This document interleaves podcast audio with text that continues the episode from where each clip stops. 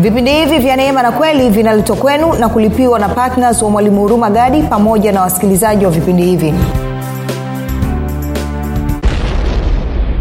Unaona walioko duniani wamenawiri wametakata wanapendeza. Walioko kanisa waliokanisani waliokoka wamechapika wamechoka. Kwa nini? Kwa sababu wana wa giza ni uwerevu katika kizazi chao wenyewe vivyo hivyo na sisi wana wa nuru tulitakiwa tuwe uwerevu katika kizazi chetu wenyewe. Tulitakiwa tujue namna ya kucheza na system yetu namna ya kuishi kwa kushirikiana na mfumo na system ambao mungu ametupa ili tutengenezee mazingira mwafaka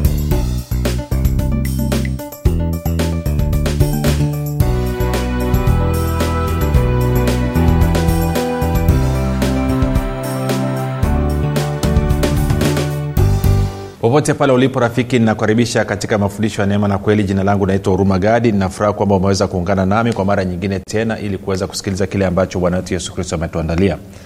Kumbuka tu mafundisho ya neema na kweli yanakuja kwako kila siku muda na wakati kama huu yakiwa na lengo la kujenga na kuimarisha imani yako wewe unanisikiliza ili uweze kukua na kufika katika cheo cha kimo cha utumilifu wa kristo. Kwa lugha nyingine ufike mahali uweze kufikiri kama kristo uweze kuzungumza kama kristo na uweze kutenda kama kristo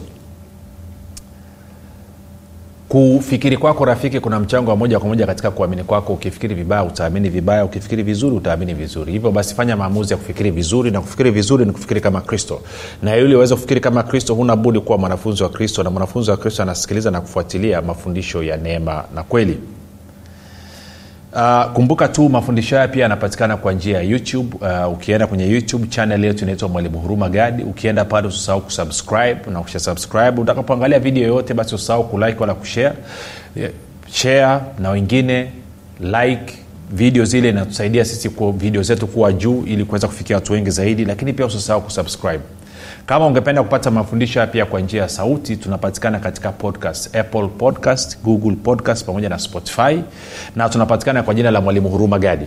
Kwa jina la mwalimu huruma gadi ukiingia pale subscribe alafu utapata mafundisho yote yaliyopo na yaliyopita.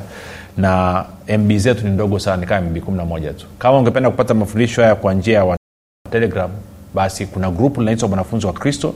Unaweza ukatuma ujumbe mfupi tu ukasema niunge katika namba 7895242 7895242 nawe utaungwa.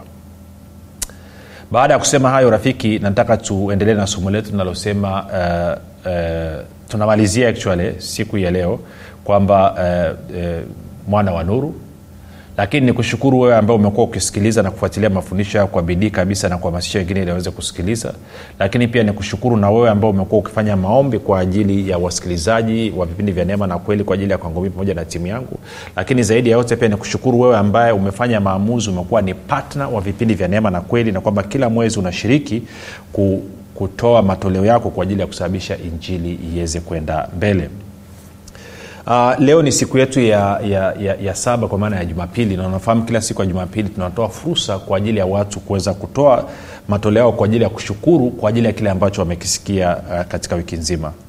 Na kumbuka tu somo letu tulikuwa tunasimamia yohana 12 nitasoma kwanza hapo yohana 12 eh, 35 36 bila kusahau kwamba leo pia ni siku ya kuombea wagonjwa kwao anasema hivi basi yesu akawaambia nuru ingaliko pamoja nanyi muda kidogo enendeni maadamu mnayo nuru hiyo giza lisije likawaweza maana aendaye gizani hajua aendako maadamu mnayo nuru iaminini nuru hiyo ili mpate kuwa wana wa nuru. Anasema tukaona kwamba yesu kristo ndiye nuru tunapomwamini yeye inasababisha tuzaliwe mara ya pili nasi tunakuwa wana wa nuru. Sasa nadhani malizie kwa kitu kimoja tu pointi ndogo. Twende kwenye luka 16 luka 16 kuna stori hapa bwana yesu anazungumza. Ntasoma mstari wa nane. Bwana yesu anasema hivi yule bwana akamsifu wakili dhalimu kwa vile alivyotenda kwa busara kwa kuwa wana wa ulimwengu huu katika kizazi chao wenyewe huwa na busara kuliko wana wa nuru. Sasa kumbuka tunazungumzia swala la wana wa nuru. Sasa kinachozungumziwa hapa ni nini? Ngoja nirudi ni nyuma kidogo nianze msari ule wa kwanza ili uweze kupata tunaita context anasema tena aliwaambia wanafunzi wake palikuwa na mtu mmoja tajiri aliyekuwa na wakili wake. Yaani wakili ni mtu anayepewa kusimamia kitu kwa niaba ya mwingine. Huyu alishtakiwa kwake kuwa anatapanya mali zake. Kwa lugha nyingine anachezea mali za tajiri. Akamwita akamwambia ni habari gani hii ninayosikia juu yako? Toa hesabu ya uwakili wako kwa kuwa huwezi kuwa wakili tena kwa anafutwa kazi ujamaa tatu. Yule wakili akasema moyoni mwake nifanyeje? Maana bwana wangu ananiondolea uwakili. Kulima siwezi. Mm-hmm. kuomba naona haya. Mm-hmm. najua nitakalotenda. Ili nitakapotolewa katika uwakili wanikaribishe nyumbani mwao. Mm-hmm. tano. Akawaita wadeni wa bwana wake kila mmoja akamwambia wa kwanza wawiwa na bwana wawiwa, nini na bwana wangu? Akasema vipimo mia vya mafuta? Akamwambia twaa hachi yako kechi upesi andika hamsini. Kisha akamwambia mwingine na wewe wawiwa nini? Akasema makanda mia ya ngano. Akamwambia twaa hati yako andika themanini. Yule bwana tajiri yake akamsifu wakili dhalimu kwa vile alivyotenda kwa busara. Kwa nini? Amejitengenezea mazingira kwamba baada ya hapo akitoka kazini awe na mahali pa kwenda kufikia awe ana watu wa kumsaidia. Kwa lugha nyingine ameangalia kesho yake. Hakuangalia leo tu. Tunakwenda sawasawa kwa hata tajiri yake ambaye anamfukuza kazi anamsifia.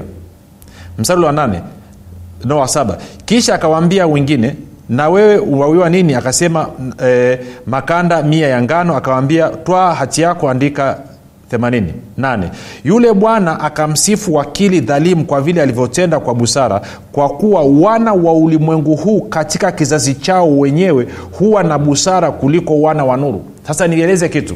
Anavyosema wana wa ulimwengu huu tungesema wana wa giza. Kwao una wana wa giza na una wana wa nuru. Anasema wana wa giza ni werevu wana busara wana hekima wanajua namna ya kucheza na system yao kucheza na mfumo wao na kuweza kuishi maisha yanayoeleweka. Anasema huyu ni bwana yesu anaongea sio maneno yangu. Haya ni maneno ya bwana yesu mwenyewe. Alafu bwana yesu anasema lakini wana wa nuru hohehahe hawajui namna ya kucheza na system yao hawajui namna ya kushirikiana na mfumo wao ili waweze kuishi maisha mazuri na ndio maana unaona walioko duniani wamenawiri wametakata wanapendeza. Walioko kanisa waliokanisani waliokoka wamechapika wamechoka. Kwa nini? Kwa sababu wana wa giza ni uwerevu katika kizazi chao wenyewe vivyo hivyo na sisi wana wa nuru tulitakiwa tuwe uwerevu katika kizazi chetu wenyewe. Tulitakiwa tujue namna ya kucheza na system yetu namna ya kuishi kwa kushirikiana na mfumo na system ambao mungu ametupa ili tutengenezee mazingira mwafaka. Sasa anaendelea bwana yesu akuishia hapo. Kwao nitaanza ule mstari wa nane tena tutachanja mbuga anasema yule bwana akamsifu wakili dhalimu kwa vile alivyotenda kwa busara kwa kuwa wana wa ulimwengu huu katika kizazi chao wenyewe huwa na busara kuliko wana wa nuru. Tisa nami nawaambia jifanyieni rafiki kwa mali ya udhalimu ili itakapokosekana wawakaribishe katika makao ya milele. Unasema maana yake nini? We hiyo. Tuende mstari wa kumi. Anasema aliye mwaminifu katika lililo dogo sana huwa mwaminifu katika lililo kubwa pia. Na aliye dhalimu katika lililo dogo huwa dhalimu katika lililo kubwa. Katika lililo kubwa pia. Alafu angalia 11 anasema basi kama ninyi hamkuwa waaminifu katika mali ya udhalimu hizi fedha za duniani hizi ni nani atakayewapa amana mali ya kweli? Viswali vingine ni vigumu naomba ni switch niende kwenye biblia ya neno. Du. Unasema tazani mtu unahisi kaa vile huko uchagani yani. Ntaanza ule mstari wa nane tena. Mstari wa nane anasema hivi. Yule bwana akamsifu yule msimamizi dhalimu kwa jinsi alivyotumia ujanja. Kwa maana watu wa dunia hii wana ujanja zaidi wanapojishughulisha na mambo ya dunia kuliko watu wa nuru. Anasema nawaambia tumieni mali ya kidunia kujipatia marafiki. Tumieni mali ya kidunia kujipatia marafiki. Ili itakapokwisha mkaribishwe katika makao ya milele. Kwao tumia mali ya kidunia kuwa na marafiki. Kuwa mkarimu saidia watu. Sio unakuwa una roho mbaya kuliko swira kuliko chatu. No, no, unakuwa na roho nzuri. Kwamba tumia mali ulionayo kubariki wengine kubadilisha maisha ya watu wengine. Kumi. Anasema yeyote aliye mwaminifu katika mambo madogo pia ni mwaminifu hata katika mambo makubwa. Na mtu ambaye si mwaminifu katika mambo madogo pia si mwaminifu katika mambo makubwa. Ikiwa hamkuwa waaminifu katika mali ya kidunia ni nani atakayewaaminia mali ya kweli? Nanyi kama hamkuwa waaminifu na mali ya mtu mwingine ni nani atakayewapa iliyo yenu wenyewe sasa kuna somo hapa. Kuna somo hapa. Na hili somo ni zuri sana. Kumbuka tumeanzia alikuwa anazungumzia habari ya uwakili. Sasa sisi tuliozaliwa mara ya pili story iko very interesting.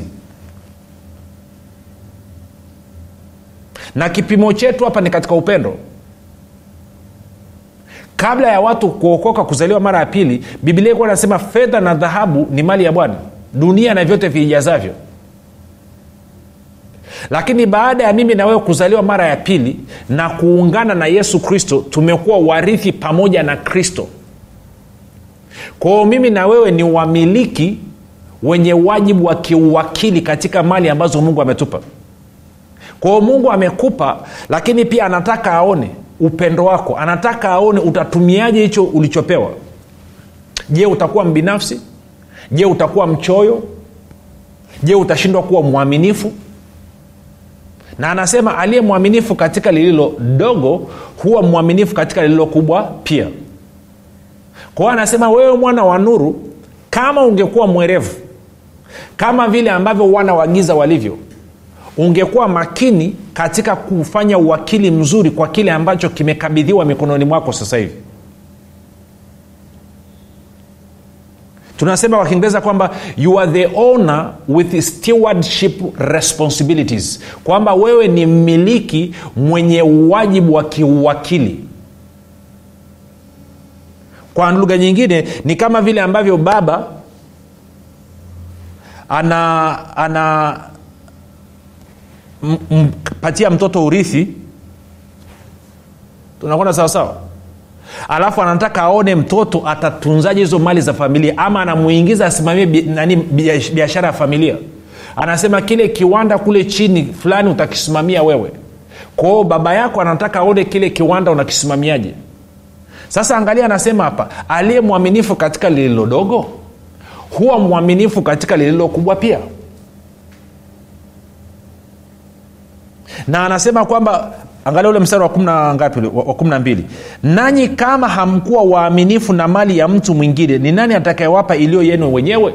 Kwao baba yako anakupa kusimamia kwa niaba.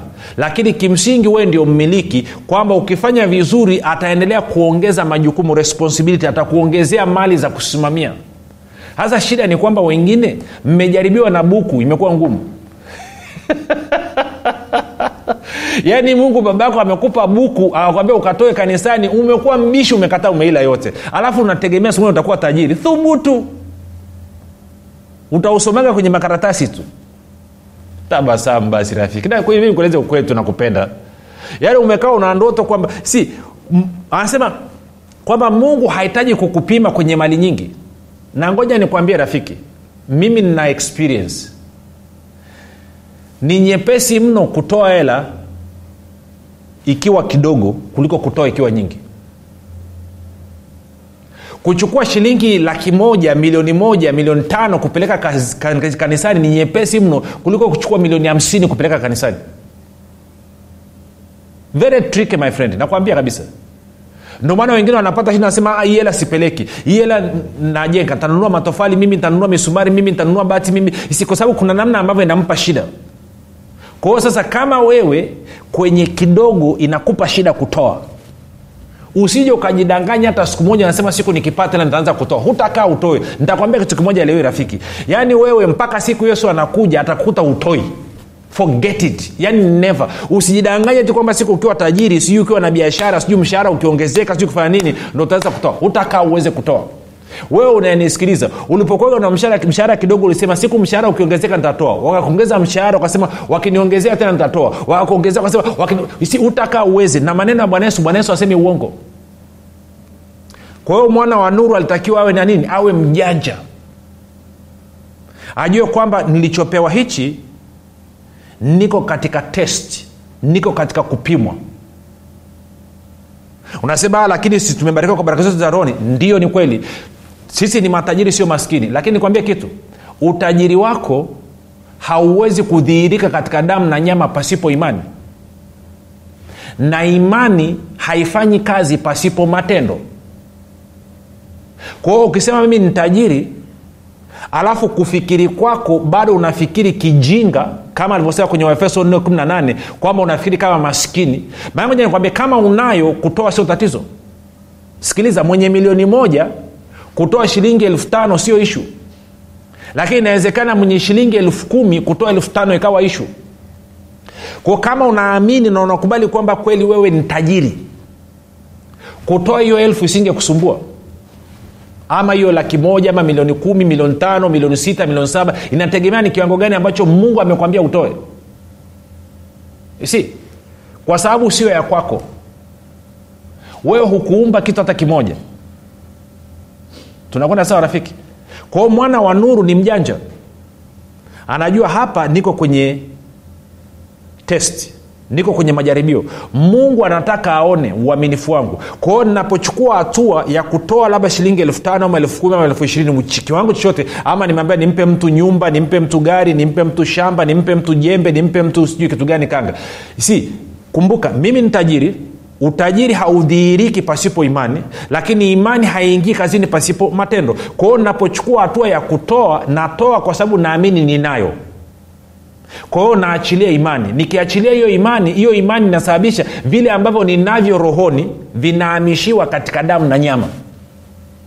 Then definitely kwa sababu nimetoa elfu tano itakayokuja sio elfu tano tena. Kwa sababu gani? Aliye mwaminifu katika lililo dogo huwa mwaminifu katika lililo kubwa pia. Kwao system imetengenezwa mfumo umetengenezwa kuachilia zaidi. Kwao wana wa ulimwengu huu kwa maana wagiza wanajua namna ya kucheza na system yao. Sisi wana wa nuru system imetushinda kucheza nayo. Tumeshindwa kuwa wajanja. Tunataka tupewe kwanza ndo tutoe. Na hata ukipewa pia hutoi. Nakueleza tu kwa upendo rafiki kwa hiyo kumbuka somo letu tunazungumzia wana wa nuru.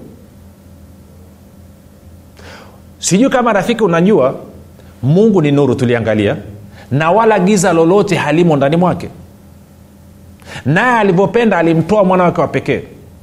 Na wewe ni nuru na kwa sababu hiyo giza lolote halimo ndani mwako. Lakini kuulize swali uchoyo ungeweka kwenye kundi lipi? Kundi la nuru ama la giza?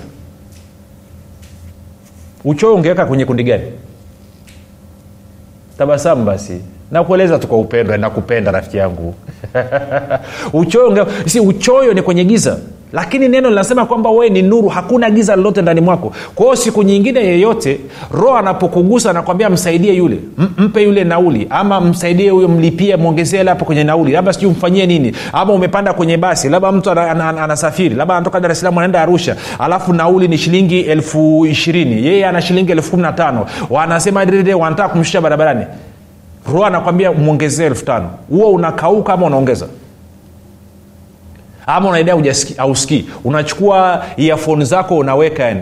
Alafu unaanza kuimba bwana mwingi nashanga. Kwa sababu utaki kusikia. Roho anakwambia msaidie huyo mtu we utaki sasa naamini kuanzia leo hii utaanza kuenenda kama mwana wa nuru aliye mjanja na sio mwana wa nuru aliyegiza kwa hiyo kuanzia leo hii roho wa mungu akisema na wewe kuhusu kutoa kwenye shughuli yoyote kwenye kazi yoyote toa ukiwa na mtizamo mindset kwamba wewe ni tajiri. Yesu alikuwa maskini wewe tajiri. Na unavyotoa jua unaachilia imani yako inaingia kazini. Na hiyo imani yako itasababisha transfer vitu vihamishwe kutoka katika hazina yako ya mbinguni katika ulimwengu wa roho vije katika damu na nyama. Ngoja niombe kwa ajili ya matoleo yako ya siku ya leo. Baba katika jina la yesu kristo asante kwa ajili ya somo zuri kabisa ambalo umezungumza nasi wiki hii yote kwa habari ya kuwa sisi ni wana wa nuru na kwamba hakuna giza lolote ndani mwetu mwanao amekamata matoleo yake. Anasema leo anachagua kuwa mwana wa nuru aliye mjanja na wala sio mjinga. Anaamua kutoa sadaka yake ya shukrani kuonyesha kwamba anatambua wewe ndio chanzo cha utajiri wake wewe ndio chanzo cha mapato yake na kwamba wewe ndiye unayoendeleza utajiri na kukuza na kumwongeza katika kila eneo la maisha yake. Baba anavyotoa asante kwa maana unaachilia neema izidio ambayo itampa utoshelevu katika maeneo yote ya maisha yake. Na katika riziki zote na katika maisha yake ya kila siku. Naye atazidi sana katika kila kazi njema. Amen. Haleluya. Okay rafiki. Nane limekaa vizuri hilo. Sasa nataka tuingie kwa maombi kwa ajili ya wale wale ambao ambao wana changamoto za afya. Twende kwenye waraka wa kwanza wa yohana. Waraka wa kwanza wa yohana. Niko na, nasoma bibilia ya, ya neno kwa utanisamee waraka wa kwanza wa yohana mlango wa tatu msari ule wa nane. Waraka wa kwanza wa yohana mlango wa tatu msari ule wa nane.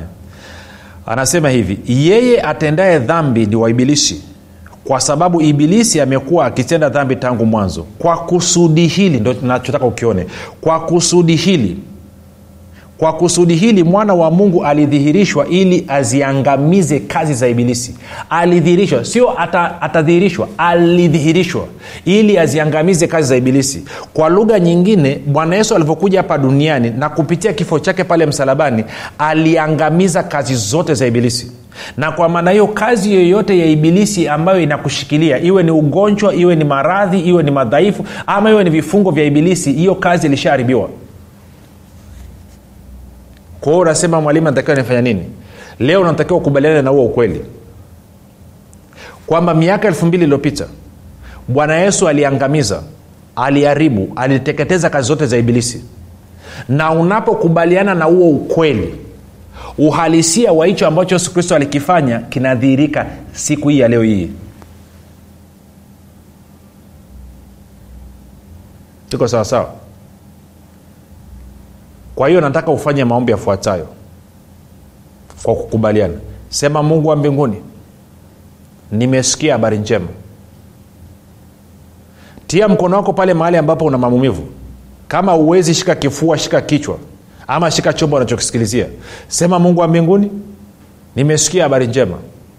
Kwamba miaka elfu mbili iliyopita yesu kristo aliangamiza kazi za ibilisi na kwa sababu hiyo siku ya leo nafanya maamuzi ya kukubaliana na hicho ambacho alikifanya. Hivyo nasema uponyaji huu na kufunguliwa huku ni wangu kwa sababu ya kile ambacho yesu kristo amekifanya. Baba asante kwa ajili ya uponyaji wangu na kufunguliwa kwangu. Amen. Rafiki kuna wengine mnasikia moto unatembea katika mwili. Wengine unasikia kama umeme unatembea katika mwili wako. Huyo ni roho mtakatifu anaondoa hilo gonjwa lililokushikilia kuna ndugu unanisikiliza kwenye kwenye koo lako sehemu ya, ya, ya shingo inapokutana na kiwiliwili kwa ndani una uvimbe. Na umekuwa unakusumbua sana. Unakohoa lakini saa nyingine pumzi inakuwa inakata na hospitali wamekuwa wakipata shida wajuu namna ya kufanya. Navyozungumza na wewe sasa hivi kuna moto unapita hapo huo uvimbe unaondoka. Uko kwa ndani auko kwa nje katika jina la yesu kristo wa nazareth. Huo uvimbe unayeyuka sasa hivi. In fact watu wote ambao mna tezi la aina yoyote haswa kwenye tezi sehemu za shingoni. Hata hiyo kwenye kichwa kuanzia kwenye shingo kwenda juu kwenye kichwa. Hilo tezi unafahamu alichokwambia? Na umekuwa ukihisi ni kansa. Leo hii nasema katika jina la yesu kristo wa nazareth napitisha kisu cha roho mtakatifu nakata huo uvimbe. Hilo tezi nalikata naliyeyusha naliamuru kuondoka. Tezi una masikio unanisikia. Ninakuamuru yeyuka sasa hivi katika jina la yesu kristo wa nazareth. Katika jina la yesu kristo wa nazareth kuna ndugu unanisikiliza mgongoni ngozi yako imekuwa mbaya imekuwa almost kama ya nyoka kwa sababu ya kuwashwa. Inakauka kama inameng'enyuka hivi. Katika jina la yesu kristo wa nazareth hilo tatizo linaondoka. Kuna mama unanisikiliza unasumbuliwa na fangas haswa mguu wa kulia fangasi zimekutafuna kweli kweli viatu ulishasahau kuvaa. Huo mguu ukikaa yani kwa siku lazima uoshe mara kadhaa. Vinginevyo harufu inayotoka ni mbaya sana. Navyozungumza sasa hivi moto unapita hapo unasikia kama pilipili imepita. Fangasi zinaondoka hazitaka zirudi tena katika jina la yesu kristo. Kuna ambao mnanisikiliza magoti yalikuwa yanauma kwa sababu ya arthritis. Navyozungumza na wewe hiyo arthritis iliangamizwa ikateketezwa miaka elfu mbili iliyopita. Na kwa maana hiyo katika jina la yesu kristo simama hapa ulipo kwa miguu yako. Yesu utapata shida mwanzo kusimama. Simama unavyosimama kwa kutii namna hiyo na hayo maumivu yote yanadisapia na uvimbo wote kwenye joint unaondoka katika jina la yesu kristo tuandikie rafiki ulipo tupe ushuhuda usikae kimya tueleze mungu amefanya nini ili kupitia ushuhuda wako na wengine pia waweze kujengwa na kuimarishwa. Mpaka hapo tumefika mwisho. Jina langu naitwa huruma gadi. Yesu ni kristo na bwana. Kwa majina naitwa ivet gadi. Niliwahi kuwa na changamoto ya uzazi hadi madaktari wakasema kwamba siwezi kuzaa tena. Lakini nilipogundua uwezo wa mungu ulio ndani mwangu kwamba ninaweza kuumba nikaanza kubadilisha usemi. Nikawa najisemea asubuhi mchana na jioni. Mimi ni mama wa watoto wengi.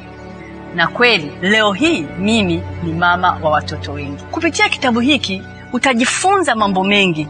Ni jinsi gani utumie maneno yako kubadilisha mazingira yako ili upate lile tunda ambalo unataka kuliona. Utajifunza unapaswa kuongea nini juu ya ndoa yako? Utajifunza unapaswa kuongea nini juu ya uzao wako? Karibu sana ujipatie nakala yako. Ni shilingi elfu ishirini tu lakini ninakuhakishia rafiki hutojuta. Watu wengi sana hawajui kwamba maisha mazuri ama mabaya yanatokana na maneno yao kufanikiwa ama kushindwa kunatokana na maneno yao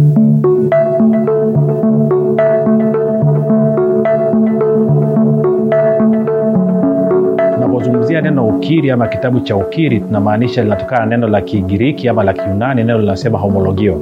Homologio maana yake ni kusema katika hali ya kukubaliana. Hivyo tunavyozungumzia ukiri katika mtazamo muktadha wa bibilia maana yake ni kwamba tunazungumza habari ya mwanadamu ama mtu kuzungumza katika hali ya kukubaliana na kile ambacho mungu anasema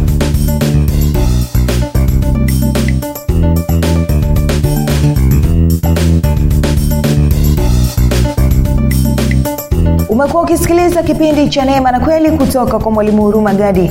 Kama una ushuhuda au maswali kutokana na kipindi cha leo tuandikie message ama tupigie simu namba 7645242 au 6735242 au 7895242 nitarudia. 7645242 au 6735242 au 7895242 pia usiache kumfolo mwalimu huru magadi katika facebook instagram na twitter kwa jina la mwalimu huru magadi pamoja na kusubscribe katika youtube chaneli ya mwalimu huru magadi kwa mafundisho zaidi